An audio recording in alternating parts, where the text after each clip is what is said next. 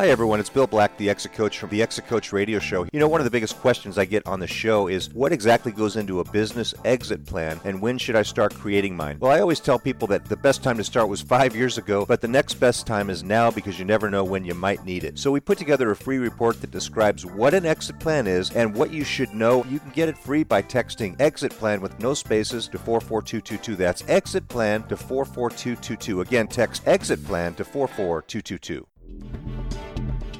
Welcome to the Exit Coach Radio Show, the show for baby boomer business owners who are looking for cutting-edge information as they plan their 3 to 10-year business succession and exit. Every week, we interview top professional advisors for their best tips, strategies, and precautions so you can be well-planned. And don't miss our one-minute Exit Coach tip of the day on ExitCoachRadio.com. And now, here's your host, the Exit Coach, Bill Black.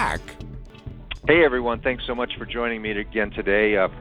We interview so many terrific advisors and get so many great tips and ideas and precautions for you, our heroes, the private business owner. And today is no exception. I have with me Michael Treza of Lithium in San Diego, and we're going to talk about operational improvement using technology. So I really look forward to that conversation. Michael, welcome to the show. Thanks so much for joining me today. Thanks so much for having me on. I appreciate it. Yeah, my pleasure. So I've been looking over your website and some of the information. Very interesting. Tell our listeners, if you would, a little bit about your background and Lithium and what you do for business owners.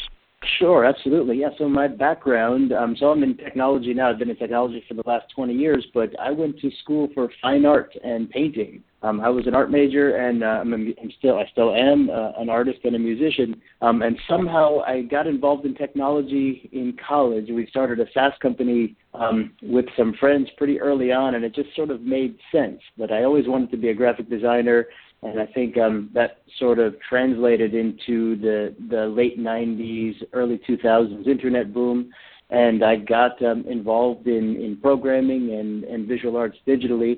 And how it all started was, how Lithium started, it sort of dovetails into it, was I was working at a company for about 6 months out of college. And that company folded. They were a digital agency, a design and dev agency. And it was just a really fortunate time for me. I was living in Brooklyn at the time in a rent-controlled apartment, so I had very few overhead expenses. So I figured that 6 months was plenty of time to learn what these owners were doing in this company. They folded, and I took over most of their staff and a good number of their client list, and I started Lithium then. That was 2001. And we were a web design and dev shop for the first 8 years until we transitioned into what we're doing now. That was the genesis of Lithium. That's great. So what types of and sizes of businesses do you work with? And tell our listeners about what you do, what Lithium does for them. Sure. Like I said, we used to be a web design and development shop. So we've had a lot of experience in that side of things for a long, long time. And what I started to see in 2009 or so was sort of the commoditization of web design in a lot of ways. And we started to transition to operational platforms is what I like to think of them, software solutions for businesses, custom software for businesses. And so that's what we do now. And we serve companies, Bill, everybody from companies under $1 million to all the way up to Pfizer, right? So a big, wide berth for sure, but I would say our sweet spot is companies in the $15 million to $100 million range who are aggressively growing and interested in scaling and interested in investing in systems and technology to help them scale and streamline their operations. So what we do for companies is we're an operational improvement company, and we use technology as our deliverable. So we solve process improvement in the company, process reorganization, process reengineering, and then we develop custom software tools and systems to accelerate the sort of consulting work that we've done. Now, I saw in the notes that we were taking with you that there's something that's called the least understood thing about what your company does. What is that? Yeah. I suppose the least understood thing about what we do is that nobody quite understands that they need our solutions until it's too late. What we do is a sort of a complex blend of consulting and software development. People aren't shopping for a custom software tool, although these days it's so accessible and so available. Instead of piecemealing 6 or 7 different software platforms together, we're going to use Asana for this, we're going to use Trello for that, and Salesforce for this. Instead of piecemealing all these different systems together, it's often a viable solution to consider building something custom. It's an investment. It adds IP value to your organization. It builds you a really wide moat against competition, and oftentimes it just works much better than 6 or 7 different systems that aren't talking to each other. And I would say that's probably the least understood thing about what we do is it seems like an expensive proposition, custom software. It seems like a lot of work to maintain and just a headache where it doesn't really need to be at all when it's done right. Well, yeah, I can see where that makes sense, where instead of having a patchwork of piecemeal solutions, you say, well, look, there's probably a fear that we're going to have to back up and undo a lot of stuff before we move forward. Yeah. But as you say, software solutions can affect a company's profits. How does a software solution affect a company's profits? Yeah, great question. So when you think about, okay, I'll give you a live example because this is directly related. So we're working with a company right now. They're using 5 different standalone systems in their organization to create their outcomes. They're using something to schedule volunteers, something to schedule rides, all these different platforms, none of which talk to each other, none of which can overlay information to create metrics or anything like that. Pulling reports out of this is incredibly inefficient and time-consuming, and there's a lot of double data entry and possibility of error, and it's just and there's no way to standardize or systemize because you're using just different pieces of different software throughout the day. So how that affects profits is when you think about all of the wasted administrative time, shuffling data between platforms, emailing information back and forth, just incredible inefficiency in an organization. You've hired people not to be kind of data pushers. You've hired people to use their creative minds to solve challenging problems. So what you can do with building or implementing a platform that solves workflow challenges is you can free those people up enormously to actually provide real value to the organization instead of just clicking buttons all over. So that's one way it affects profitability. Another way is the idea behind a lot of these things is automation and streamlining communication. So if you're providing an improved experience to your customers, then you're getting more business that way. If you are providing in a better workplace for your employees, you're getting more productivity out of them. So it adds value in so many different ways, and it speeds up cycle time in projects significantly. That makes a lot of sense. I mean, we're all wondering how do we get more productivity out of our best assets, which are our people, and by integrating some of these things, so you eliminate, as you said, double entry mistakes that might lead to having to do over projects or get wrong information out. Then it's all going to add back to the bottom line. If you find more productive tasks for those people then to do, right? Absolutely. Yeah, just the mental overhead of having to shuffle between systems. In this company that we're working with now, they have to provide reports. They're a nonprofit. They have to provide reports to their donors and to their board. And it takes one person there who oversees the department a full week to download Excel reports from these different systems and kind of create and overlay them and turn them into something presentable to their board. It's something that we could build for them, this system that does it with the click of a button. And that frees up a week out of every month of this person's time. And just think about what the savings are there on some level, or just the how much more mileage you're going to get out of somebody's productivity. What are the biggest hesitations that that people that become or businesses that become clients? What are some of their original hesitations, and what was their finding after they became a client? The hesitations are certainly cost. Nobody without doing the proper research understands that custom software doesn't necessarily mean huge dollar signs, and maintenance costs. Certainly, there's going to be cost to all of these things to maintain your platform. You don't just build it once and then forget about it and run with it for years. You don't do that with anything. You wouldn't buy a car and then not service it regularly. You have to do the same thing with software, or it gets out of date, and then updating it becomes more expensive. But the early hesitations are the complexity, the time required for a company to help implement it, and the cost. And all of those issues become non-issues when they see the process articulated for them, that it doesn't necessarily need to be expensive. Now, certainly, there are custom platforms that we built that are $1 million plus, but there are tools that we built for under $10,000 that have solved real operational problems in companies. Right. And so how do you counter some of those hesitations? Do you do some kind of a productivity analysis to show people, hey, if you do this, this could be your result, and look what it'll do for you?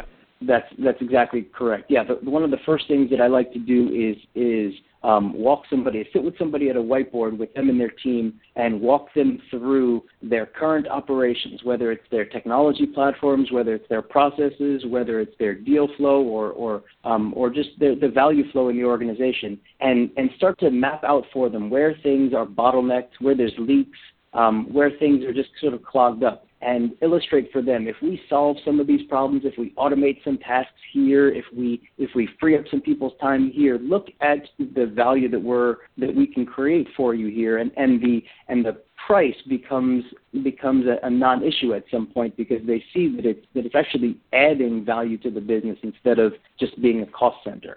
It makes a tremendous amount of sense to me. So you shared one story about a nonprofit organization. Do you have any other quick stories you could share with us about maybe a business that was hesitant, but then they implemented, and what the result was? Absolutely, yeah. Here's one that I like a lot, because it was a small company, which I think illustrates our ability to work with enterprises and small companies. It's a small company. They are a learning center, a small learning center based in La Jolla.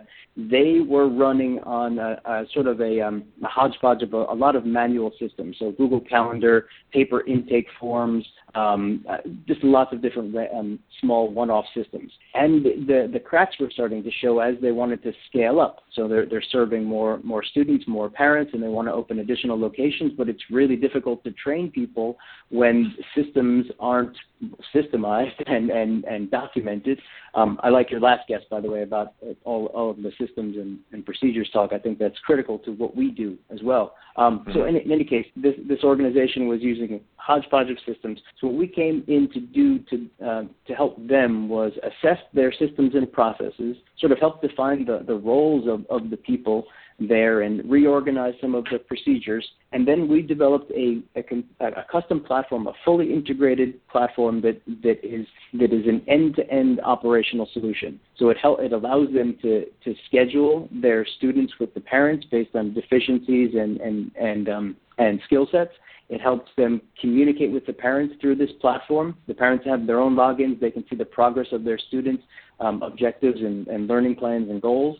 The parents can handle billing through this system. So if the person at the front desk in this organization isn't there one day, the place doesn't come to a grinding halt. It's all built into the platform, and it's completely turnkey. Everything from reports to for the director and the ownership level, down to reports to the parents on the student's progress, and the same thing for the instructors as well. So it's a comprehensive end-to-end solution, and now they're just opening up their third location right now, because all of this administrative work it's a non-issue. It doesn't need to be thought about anymore. The system handles it for them. That sounds so refreshing. So think about that, business owners. If you're watching your administrative people and they're constantly logging in and logging out of different programs, maybe even copying and pasting information from one program to another, how refreshing would it be for them to have one login, for one end-to-end system. That sounds like just by itself would create a tremendous amount of productivity. What tips or precautions would you give our listeners? I would say my biggest tip would be know your numbers and track your numbers. It would be probably one of the first one. I think every business should have some sort of dashboard, even if it's a whiteboard, and you know what numbers to track. I think that's one of the important factors. Before we can build any operational solution, we really have to get into the weeds and understand what makes a company tick. What are we trying to improve, and what are the outcomes we're trying to improve? And that kind of goes all the way back to understanding your numbers. I think that's critical. I think the next thing would be to systemize anything that can be systemized. Document your systems and procedures. I think that's absolutely critical to a company running and scaling, if that's your intention. If you want to get out of the weeds, if you want to get your people out of the weeds, then you need to really understand your systems and procedures and continue to refine them. They should not be a static document. It should be something that's revisited. And probably the third thing is automate anything that can be automated. Why pay people? Why have your people do work that a computer can do for them? Free them up to use their creative minds. That's what you're hiring people for. Is to use their creative problem-solving minds. Let them do that, and the automation is that's a lot of what we do. We help companies figure out what can be automated, and then develop the technology that does that. Track your numbers, systematize and document, and automate anything that you can automate. Those are great tips. Yeah. So how does it start with somebody who says, "Boy, Michael, that sounds terrific. I really." Would like to talk to you about this, and then what? How does it work from there? What's the best way for somebody to start a relationship with you? Sure. Shoot me an email, give me a call. The first thing to do would be to get on the phone or we prefer doing any of this stuff in person. I think it's really helpful to sit in front of a whiteboard and explore what your organization looks like, where your challenges are, and then visually communicate how things can be streamlined. So the first step would be a meeting or a call where we're unpacking what the operational bottlenecks are and illustrating very clearly where some changes can be made and the impact that would have on your company. And can someone do that with you without any obligation or risk? Or 100. Oh yeah, I'm sorry, 100%. Yes. Yeah, we'll spend an hour and a half certainly working with you. No cost, just for you to understand that there are answers out there, that there are solutions out there. You know, I love a company that is so confident that they'll risk some of their time, their very valuable time, to help you understand what it is that you're after. And even that session could be very, very valuable unto itself. But what you bring to the table, Michael, sounds like it's really valuable and helping business owners do exactly what we're talking about, which is creating a process-driven business, and so that they have something valuable to sell. We talked today about the profitability of that. The real profitability of that's going to come when you go to sell your business or transition it, and it works. Mm-hmm. So that's 100% right. If everybody in your company is a key employee because only they know how to do their job, we've got a real challenge to sell that company. Am I right with that? Oh, you said a mouthful there. Yeah. It really. You have people holding you hostage for their information, mm-hmm. as opposed to it being the company's system and the company's process. And it can really make a big difference when you have a buyer sitting across from you saying, "Tell me about your processes and systems," and you're able to say, "This is an automated business as much as possible." Yep. Yeah, that's terrific. And do you work with businesses all over, or do you tend to stay in the San Diego area, or what's your service area? We do work all over. Yeah, we've got clients in Seattle. We've got clients in New York, Chicago. I've focused quite a bit on San Diego, Orange County, and LA. I think it's really valuable being in front of people doing this sort of work, at least for the initial engagement. So we'll fly to clients that are in different locations, but if we don't have to, it's nice to be locationally or geographically close, where we can get in front of clients and develop personal relationships. I think that's key and critical in doing what we're doing. Companies are trusting us with their deep, dark secrets about what's not working well in the organization. So it tends to be really good to be in person, develop a relationship, and have them be transparent about where they need help. And that's when we can help our best. And I know one other thing about you, and that is you're well networked as a member of Provisors, which is about 5,000 advisors that band together. So that makes you very valuable as a resource. So let me tell you, listeners, the website is lithium.net, but it's not spelled like I pronounced it. It's lithyem.net. And what's the best phone number if someone wanted to reach out and give you a call, Michael? You can call me directly at 800-597-0550, extension 1, and you'll connect directly to me. 800-597-0550. You're very passionate. I can tell you're very knowledgeable about the subject, and the information that you've shared is very, very valuable, and I really appreciate it. And perhaps we can talk again at some later date because I have a feeling we just scratched the surface on this topic. Yeah, I agree. There is a lot to cover here, and I look forward to it anytime, Bill. Thank you so much for having me on. Thank you for listening to Exit Coach Radio.